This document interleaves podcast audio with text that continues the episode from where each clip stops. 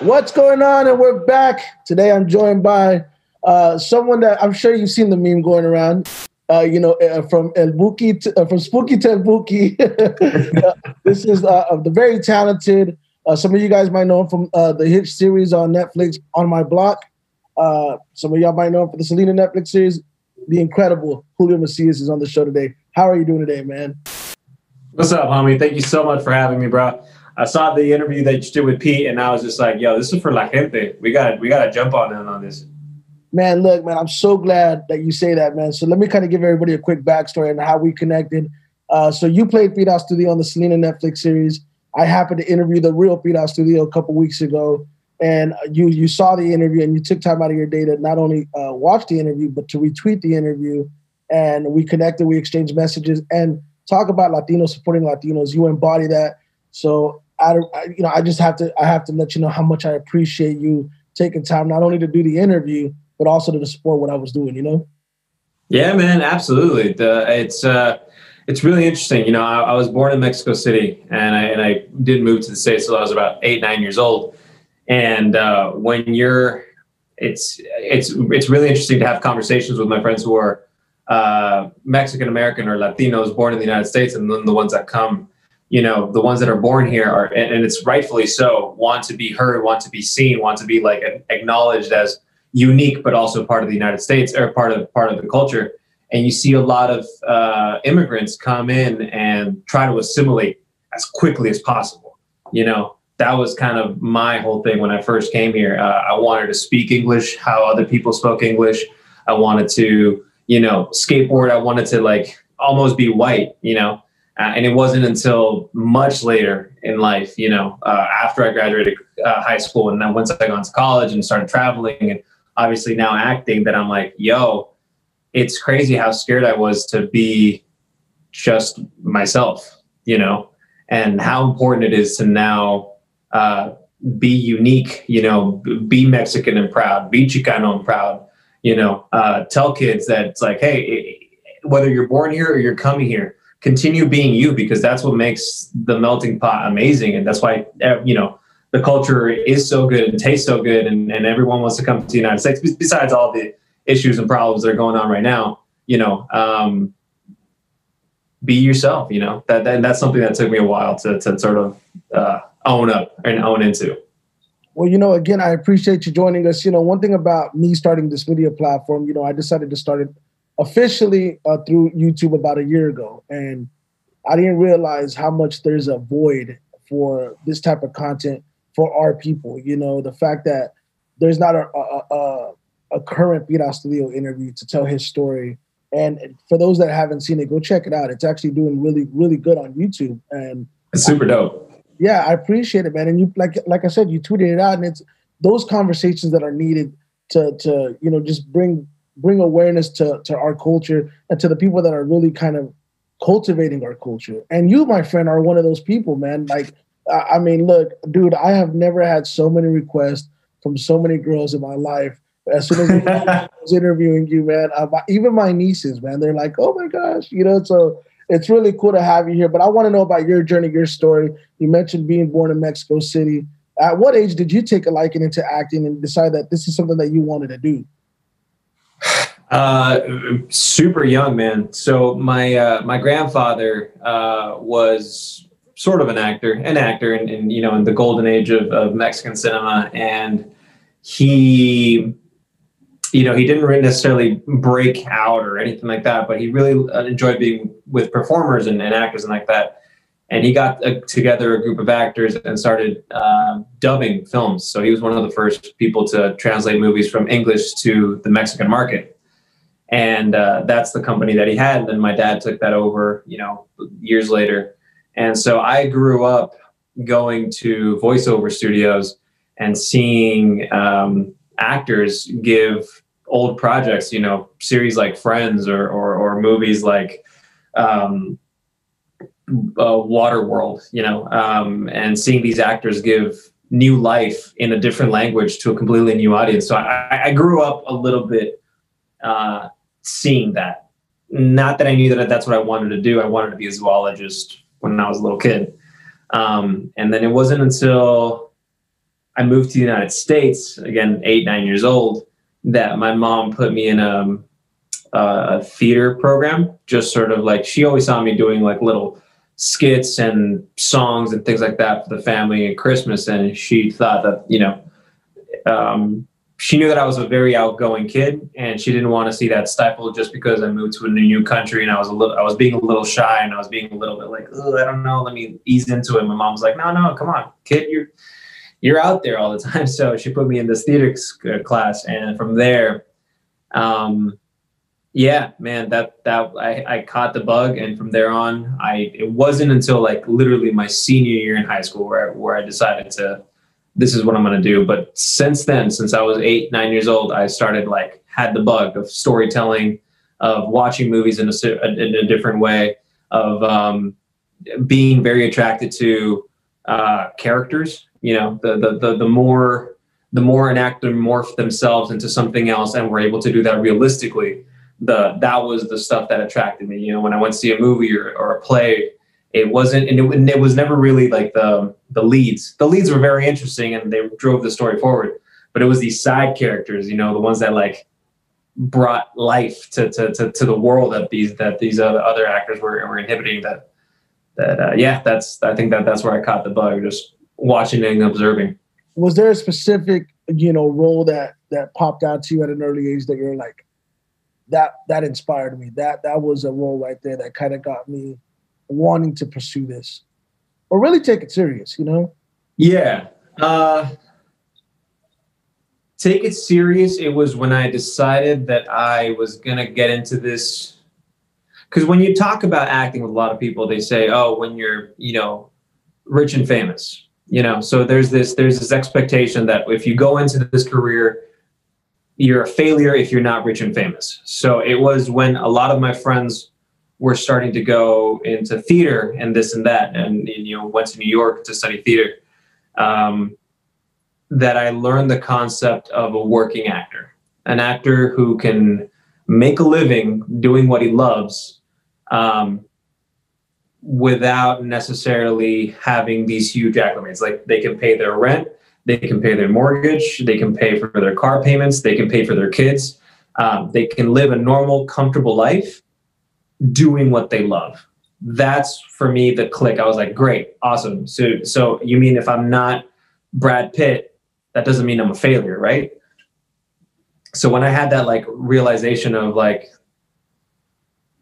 yeah, it's a working profession. That's what kind of made me ease into it, where it was just focus on your work, work hard. Don't worry about the acclimates. Don't worry about getting famous. Don't worry about getting rich. Everything will come at its own time. And even if you don't get to that height, if you have a body of work and you're consistently getting paid for that work, dude, you made it. You're successful. You're a successful working actor, you know? And as for later on in life, I started, you know, revisiting, if you want, the classics and actors that you really look up to. But when I was a kid, I loved Eugenio De Revis and Jim Carrey. Those two guys, for me, you know, you might not consider them the thespian masters, but it takes bravery to do what they do, to just say, I'm going to go 150%, you know, and if the director wants to bring me down, they'll bring me down, but they go for it. You see Liar Liar, you see Dumb and Dumber, you see Ace Ventura, you see everything with Eugenio De Revis when he was doing sketch comedy in Mexico. These characters are so out there that you really got to have. You gotta be brave to pull something like that off. Man, that's awesome, man. You know, and I think one thing that you said earlier in the conversation about, you know, it wasn't always the lead actor that attracted you to the love of acting and wanting to get into this. You know, obviously right now you're on a hit series on Netflix called On My Block, which, by the way, man, sensational work, man. I've watched the whole entire 3 seasons, and you really, man, bro, I'm not just saying this to oversell, but you are doing a job on there, embodying that character, because the character on the show, for those that aren't familiar with the show, I highly recommend you guys to check it out. It's on Netflix. It's called On My Block. You play a character named Spooky. Now, I know that in acting, it's hard to not get stereotyped. you know, where when, you know, you're a Mexican-American actor, they automatically want to, you know, put you in as a cholo. But you play a cholo on the show, you know? And you do a damn good job of it. One scene in specific that really popped to me is the scene with Spooky and his father. And to me, man, you, oh my gosh, I watched it. I was like, bro, great work. Let's talk about the show. Let's talk about it, yeah, it being a hit, man. Let's talk about, I mean, there's no way to predict this because obviously you talk about acting. You talk about being a working actor. You talk about the grind of, you know, I hate to use the term making it, but the term of getting a break and becoming mainstream. This show, in a lot of ways, has become that. And it's a break flow for you. What are your thoughts on the show and what it's become? Yo, playing Oscar has been one of the biggest blessings of my life. It in a way, it opened up my Chicano third eye, you know. Right before I did that show, I was in a play called The Mexican Trilogy by Evelina Fernandez, it was down, you know, we did it down here in downtown LA. And while I was doing that, that play, I started really owning up to identifying myself as a Chicano, you know, realizing that this idea of like, ni de aquí, ni de allá, you know, I had already lived in the United States long enough so that I didn't fit in necessarily in Mexico, but I was still a foreigner in this country, and people, whether I wanted to be treated with a certain way or not, or I was or wasn't, there's a large group of people that do look at me as other. That's their prerogative, you know, it's what they do. But I am part of this culture, right? And I started, you know, listening to not only mariachi music, but like, specifically rap out of East LA and hip hop, and not just hip hop in general, but specifically Mexican American hip hop, you know? And when I got the audition for On My Block, you know, I remember when my mom sent me to, or when I went to New York and I was studying there and I was going to be an actor. And my mom was just like, just don't play any drug dealers. Don't play any cartels. Don't do anything that's a negative stereotype. Right. Oh, man. When I get this audition, I'm like, the first thing I thought was like, damn, another cholo role. Because by then I had been auditioning for cholos a year, you know, 2 years or something like that. I read the sides, and the scene that I read was when I'm with my brother on the beach, you know, from that first season. And it gave a different dimension. Yeah, this guy's the big bad. Yes, he's running shit. Yes, he's, you know, he's Spooky, but he's Oscar Diaz with a story and a background, and there's a reason why he went into this. And it wasn't necessarily for glory. It was for protection. It was for love. It was a different angle that I personally hadn't seen. And then I also had this conversation with one of the actors that was in the other play of, this guy is written as a Mexican. I know plenty of fantastic Cuban, Puerto Rican, Dominican, Argentinian actors, you know, but they would bring their own flavor, their story, you know.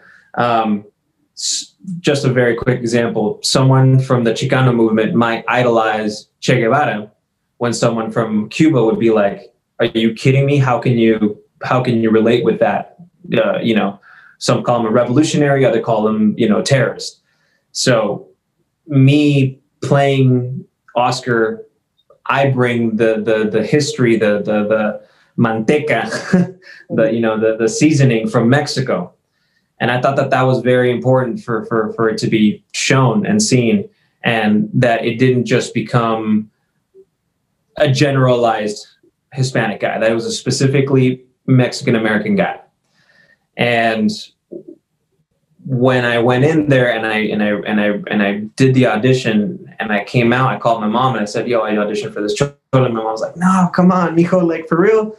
Like, can't you be like Prince Charming or this or that? And I'm like, mom, these are these are our stories. You know, I know that you like to keep me in a certain bubble, and you want, you know, like every family wants their kids to do better and better and better and, you know, move up that social ladder. But these are prevalent stories, and I haven't seen a story been told this particular way. And I don't know, I felt the responsibility right from the audition, even before booking it. I felt the responsibility of playing this three-dimensionally, sucking up as much as I could from the words, you know. Even if I only have 3 lines in the scene, I want those 3 lines to be just soaked in context, so that it doesn't feel like this is like just some random gangbanger, you know, so that it tells the story of a community and of a struggle. So. Wow. I mean, what do you make of the success of the show? Because I know no one could it be as big as it is, and for people to catch on to your character as much as they have, because, you know, it has become a breakout role. It really has. Yeah. It's cool. I'm not gonna lie, I'm not 100% super a fan of the like people. My biggest compliment was when people don't recognize me, and then there's a moment of like, oh, that's you, dude. You know, that's like, for me, I'm like, awesome. The other stuff, it sometimes feels a little bit invasive, you know, in your personal life, but I understand that that comes along with a very positive, which is the success of a show, that people are watching the show. That means that not only are people watching the show, but really loving the show and understanding the show, and they see a character like Oscar, like Spooky, and they think twice.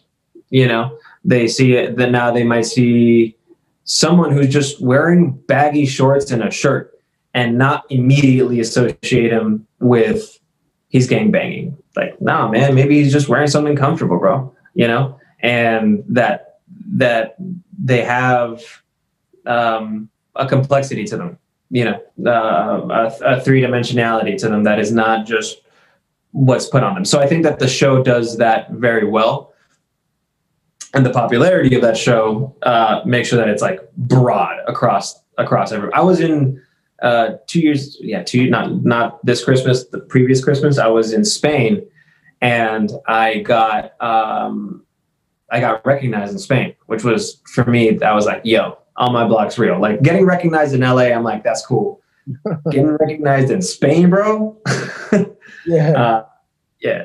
That's when I knew that it's like, yo, this is hitting next level. I had actually seen a story, if I'm not mistaken, that you were out with your parents one day, and that somebody had a double take, and they're like, oh, that's you. And then you're like, hey, you could approach me. But I think that is the mark of a great actor. And I think that's a testament to your body of work, and to the fact that you take your craft serious, to be able to embody a character that on the surface looks nothing like you, is the complete opposite of who you are, but you can tap in and bring that character to life. And I feel you've done a sensational job again. And I got to give you props. The fans were clamoring. They wanted me to ask you, you know, what's up with season 4? You know, like that's you know, an FAQ, you know? Yeah. I don't know of a particular green light or start date or anything like that. I just know that the creators have talked to us and said that they really want to. So now it's sort of just waiting on Netflix and when, you know, filming can resume, because we shoot it here in LA. So when can we shoot in Los Angeles with everything that's going on? I know that there's a plan for season 4, but I don't know much after that. I'd love to go back at least one more time to sort of really explore and wrap up Oscar's story.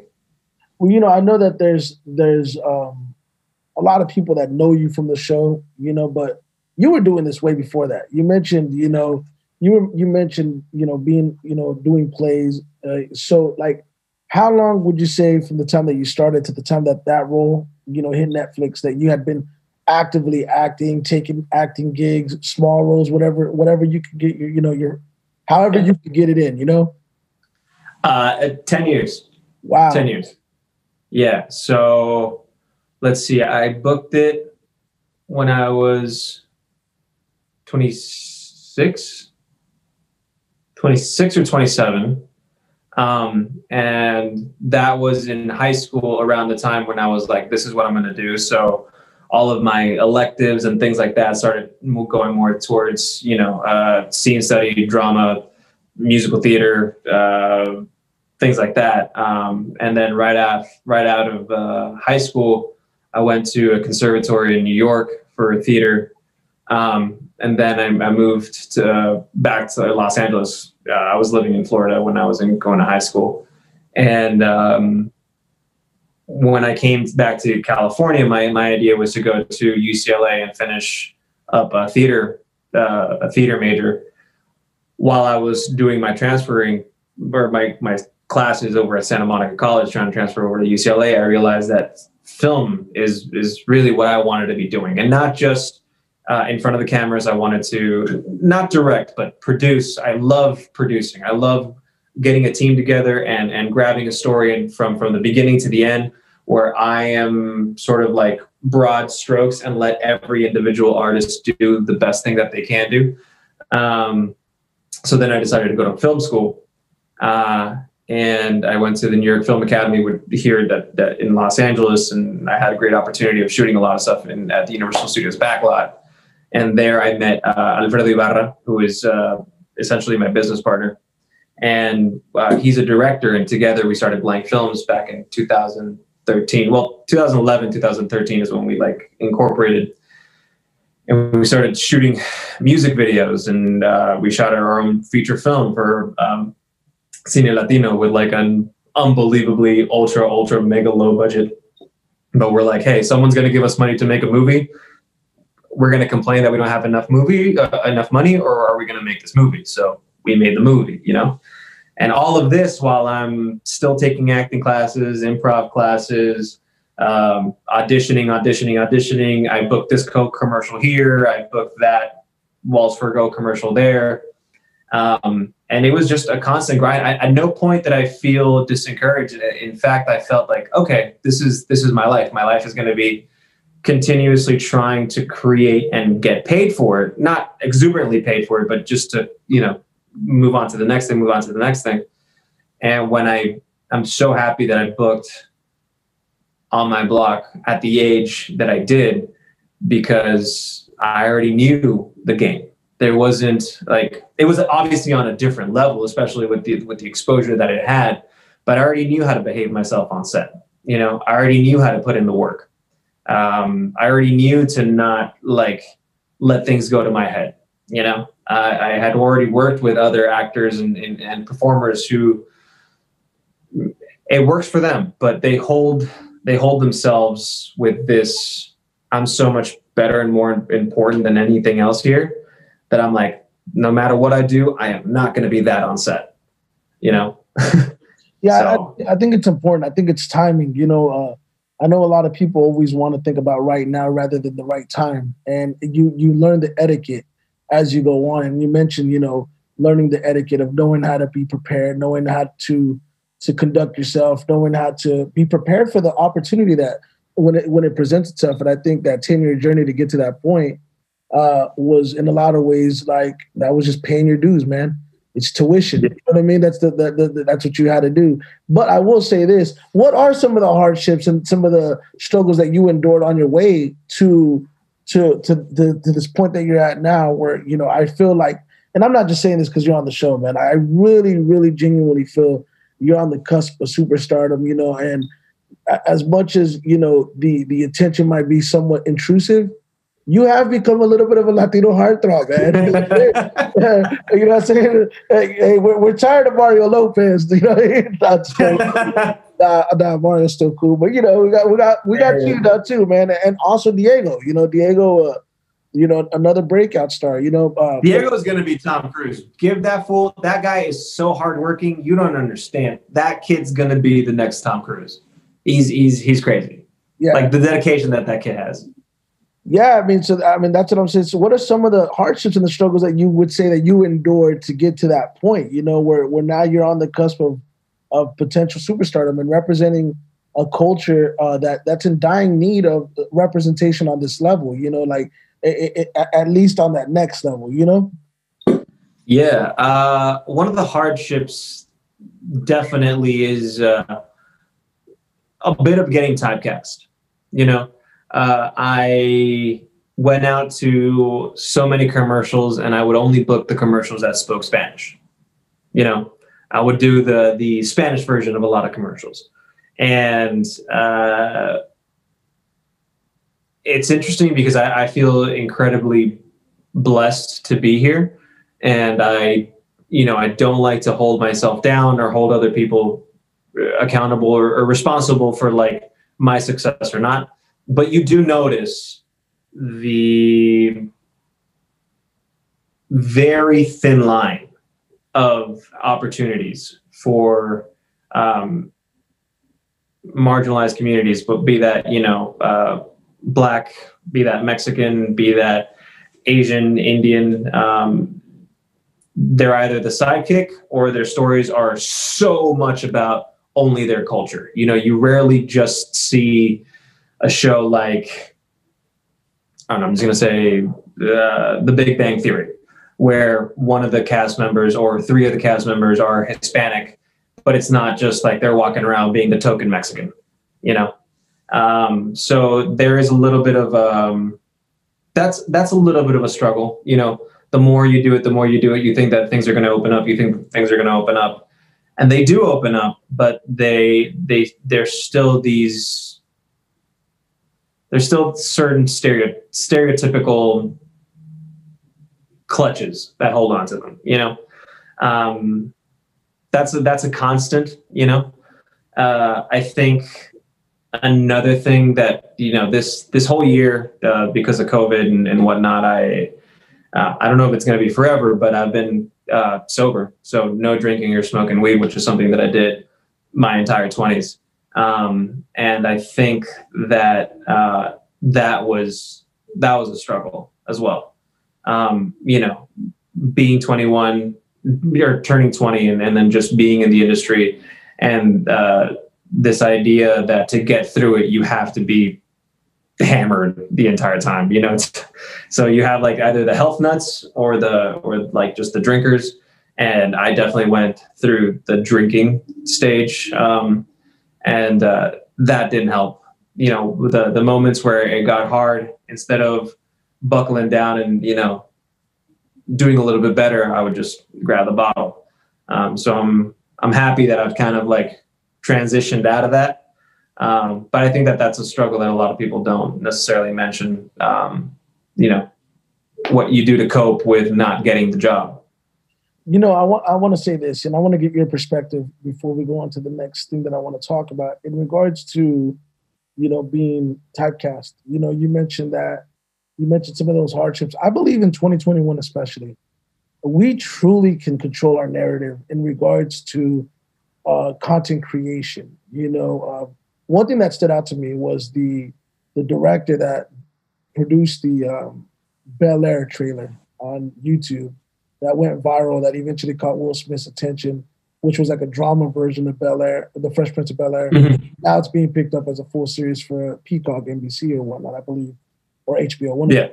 But I feel like, you know, and maybe it's because I've been on Clubhouse lately. You know, I've been on the app Clubhouse and everybody's on there kind of giving their perspective on what's wrong with, you know, our culture specifically, you know, Latinos and Mexican Americans. And, you know, I just came to the conclusion like, hey, you know, we have enough firepower. You mentioned having a production team where we can legitimately produce our own content and publish it whenever we want on these platforms.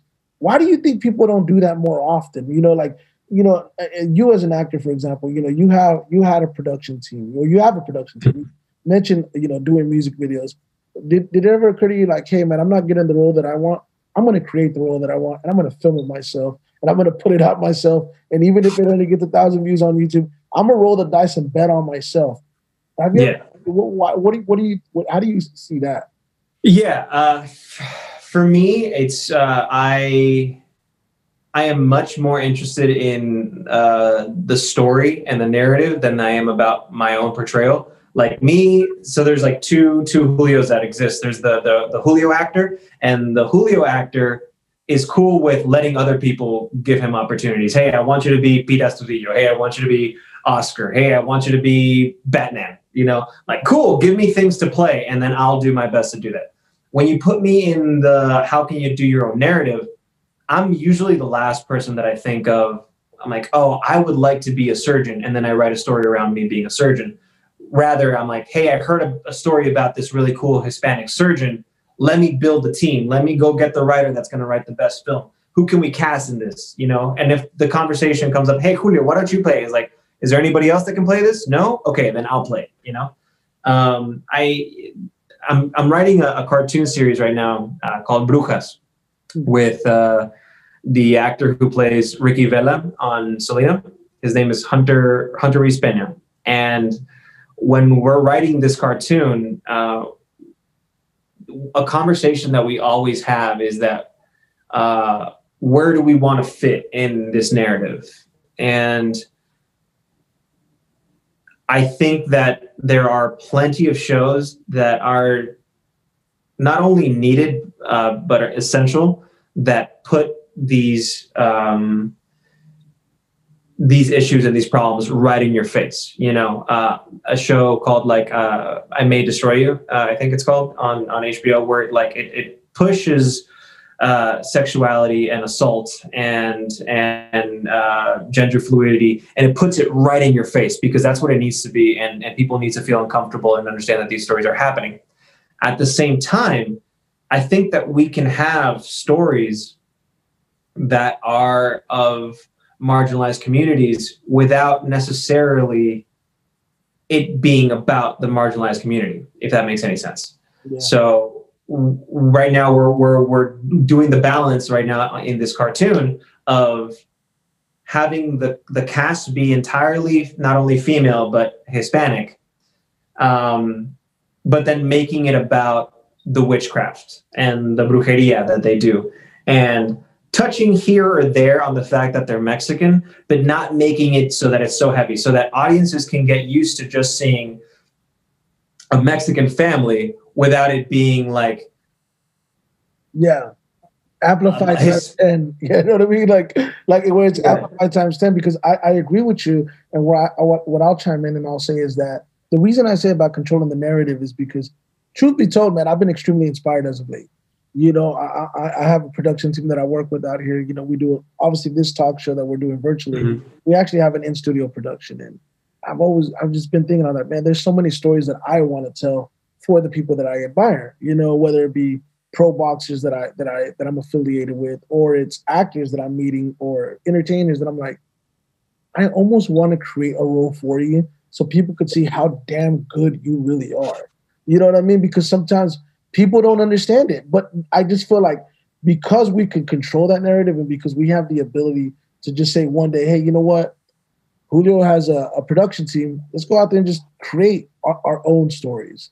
Mm-hmm. Not just within our culture. I'm talking about in general, stories that I feel can be told. But I really appreciate your perspective on that. Real quick, I know that we're talking away, man. Selena Netflix series, man. You get casted as Pete Astudillo.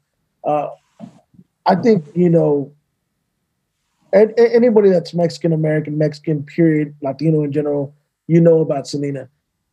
Going into that role, when it was presented to you, what were your initial thoughts? And like how much of a fan of Selena were you going into the series? That's, you know, I wanted to know about that. Yeah, so Selena was like a name that rang true, like Pedro Infante. You know, like it's just a name that is in the ethos of these Mexican American gods. You know. But my dad's not huge into music, and my mom really liked Creedence Clearwater Revival and the Beatles and things like that. So growing up, I knew of Selena, but I didn't really know her stuff. I knew her more through my cousins and stuff like that, you know? Like my cousins, when my parents would go to sleep and the real party started, then Selena would turn up. So I associated Selena with like liveliness and a youthfulness that my parents, who are a little bit older, didn't have. So when I booked the show and I immersed myself, I became such a fan of not only Selena, but the Los Dinos, all of them, you know, understanding that it was a group and it's not, you know, you think of Selena, you think of something like Beyonce or just like a singular act, but it was a group, you know, and each one of them brought so much. Like, I wish I would have had that interview with Pete before I started. It was so funny, man. A friend of mine was like, hey, you know, because I had interviewed AB, and the interview had started getting a lot of rave reviews right around the time the series hit. But I had already interviewed a month prior, so it was like an interview that was just sitting there that just caught fire because we went pretty deep, man. We did an hour and 45, and we just had really, really great conversation. And I have a relationship with AB, so we were able to have that conversation in a way that I don't think he was able to do with anybody else. Mm-hmm. Like, why don't you go get an interview with Pete Astudillo? Because I was trying to get an interview with Suzette, and I was like, I didn't even think about that, man. And I'm a fan of Pete. You know, you watched the interview, so I grew up, you know, in an independent record shop. My mom owned an independent record shop, Tex-Mex Music. His music was part of my childhood. So when I finally get in contact with him, and we had a prep conversation prior to doing the interview, I was just like, man, your story really needs to be told. And I'm so glad that, you know, in the series that people are starting to see how much of a role that everybody played in the success of the megastar that is Selena. But I guess with you, the question I have in regards to playing Pete, and correct me if I'm wrong, because I believe that I saw this in a few different interviews that leading into the series, nobody actually was in contact with the people that they were playing, correct? Yeah, nobody.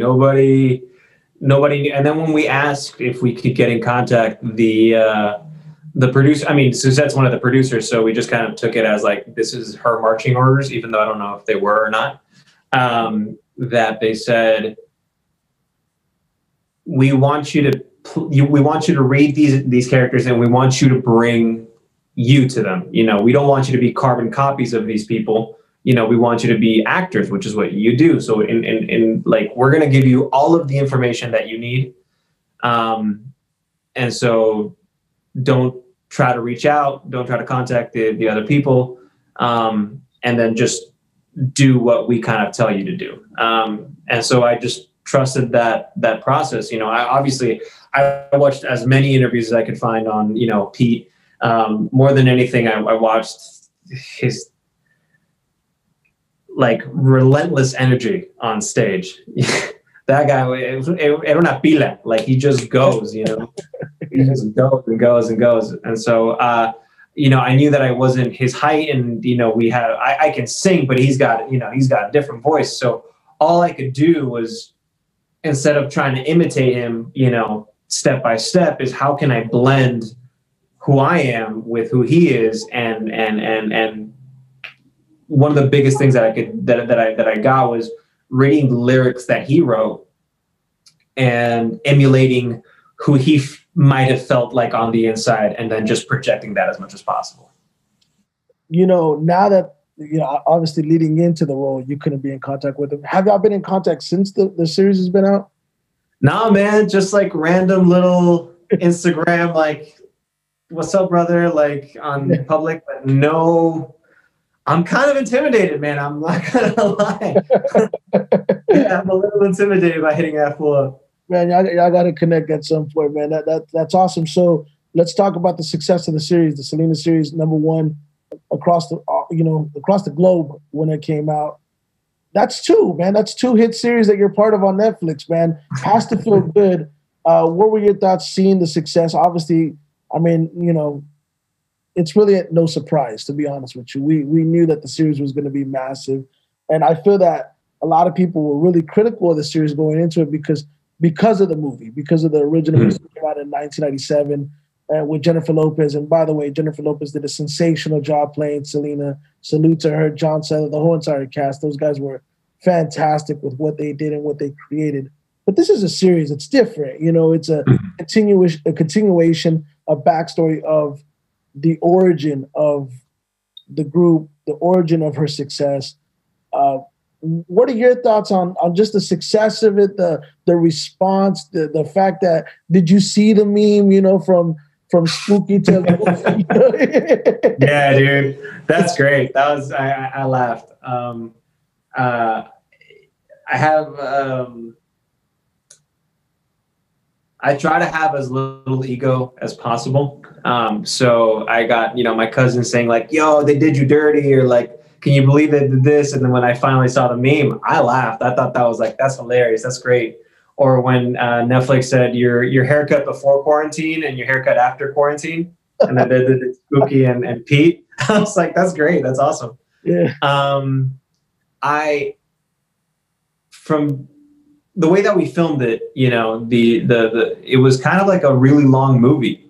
You know, everyone was down in Rosarito, and they had us pretty much quarantined in for the second half because of obviously COVID and everything. So we became super tight, super close, you know, all of us. And we you know, hung out together. We partied together. We sang together, and it became like this really like Los Dinos, you know, we really, you know, connected like band members. And so seeing everyone's hard work, seeing how much Christian put into it, you know, there were moments when I would be on stage and I was just like, this is crazy. Like we're Los Dinos right now, you know, we were going at it. There was days where we would perform in front of 100+ people, you know, and then they would give us the energy between takes. Christian would sometimes ask sound if, hey, can you just do the playback, and we'll perform for the audience to get them amped up between takes. So the audience was there with us, you know, encouraging us and giving us energy. So when it finally came out and people were calling me or texting me, it's like, yo, like the concerts, that's crazy. Like, were people quiet, this and that? I was like, nah, man, those concerts they felt like real concerts, bro. Yeah. You know, like people were cheering and the energy. So there was all of this energy. And I think you're 100% right that the movie in a way has now rose-colored haze over the story that is Selena, you know? Now, J-Lo's portrayal and that film is so iconic in people's minds that it seems like they might have forgotten that the same as us is based on another person. You know, I feel like maybe people were expecting us to do the story of J-Lo's Selena, not Selena, you know? But the biggest compliment that we got was from AB and Suzette when we finally, well, we got like a general call with them. And Suzette said, you know, I remember first watching it and like having that, no, you know what? I think I like the movie better. And then she watches the whole series, and then she realized like it was first of all, even though she read all the scripts and she was part of the production, when she finally watched it, she's just like, that's my life. That's my life up there. You know, it's not just a glimpse. It's not just an hour and a half, you know, cut in with 10 minutes of Suzette here and there. Like Noemi brings it in the series, you know? And then, when AB also is just like, when he has his interview with Gabe, who plays him, he says, you guys, you know, Christian's energy is the energy that I felt from my sister all the time. So I'm just like, these are the people that were there. You know, these are the people that these lives are based upon. And they're telling us that our show, our series invokes emotions in them. And it reminds them of the time when they were there. Like what bigger compliment, you know? And then obviously there's going to be people that love it. There's going to be people that criticize it, but people are talking about it, right? Absolutely, man. And you know what? Pete himself said that, you know, he took a while to watch it. You know, he said when he finally watched it, he watched it by himself. You know, it brought back a lot of emotion. And he told me off the record, you know, this was the best representation. And this is coming from him, you know. Mm-hmm. And of course, you know, like he said in the interview, he's always aspired to be tall and handsome. And You know what I'm saying? Like, you know, so he, zero complaints in that department right now, you know. But, you know, I do want to say, again, you know, I'm a fan of the series personally, you know, and I was invested into the series because, you know, obviously I know AB, but the show was great, you know, and I want people to watch it with an open mind and understand that this is the origin, and there's so many more layers to Selena. So I know that's a portrayal of the movie, which, again, iconic, and that's part of, you know, people's collection. It's part of, like, you know, like I say, there's a handful of Mexican-American movies or Latino movies that are part of the collection. That's one of the 5 that's in the collection, you know. But the series is great, and I do have one request. I really would love to see you, Diego, and Gabe on a project together, because I am a huge fan of Gabe. You know, I was a fan of him in actually Lowrider. He did the Lowrider film, and I didn't realize that it was him until later. I was like, oh wow, like I was lost in it. But I would love for you guys to do something together down the line, you know. Especially me and Gabe have been, yeah, no, me and Gabe have been talking about that. He's also like-minded in the sense that he's not just thinking about his acting career. He's like, you know, where can I invest my money? And where I want to invest my money is in films and projects. And Julio, we're going to do this and we're going to work on that together. So I wouldn't put it past him, man. He's got ideas for sure. Man, so what's next for you, man? Outside of On My Block, outside of season 2 Selena Netflix series, what can we expect from you? And what's you know, what's the future looking like for you? You know, grinding, dude. Still auditioning. It's the same old thing, you know, trying to book that next project. On the side, you know, I love to, you know, do shorts and music videos and sketches. So just for me, this is my life. There's not necessarily a step that I'm like reaching for. It's more of like every day, what can I do that's creative, you know? Yeah, so for me, there is one project that I'm trying to sort of get off the ground that I think would be really interesting. Juan Catalan, do you know who he is? I'm not familiar with Juan Catalan. Yeah, he there's a documentary on Netflix called The Long Shot. And it's a story of Juan, who was wrongfully accused of murder, and he was acquitted, among other things. But one of the pieces of evidence was that he was at a Dodger game when the murder was actually taking place, and he was there with his daughter. And in the show Curb Your Enthusiasm, you see him in the background, and he comes and he sits down with his daughter, and that's what was able to like acquit him from the murder, right? And I watched the documentary. I loved it. I thought it was so interesting, just, you know, what the lawyer went through, what he went through, the fact that he got off because Curb Your Enthusiasm was shooting at Dodger Stadium that day. So I hit up Juan, and we might be working on a little film together. So that's something that I'm putting together, and it's interesting trying to get this story written up. Because I want it to be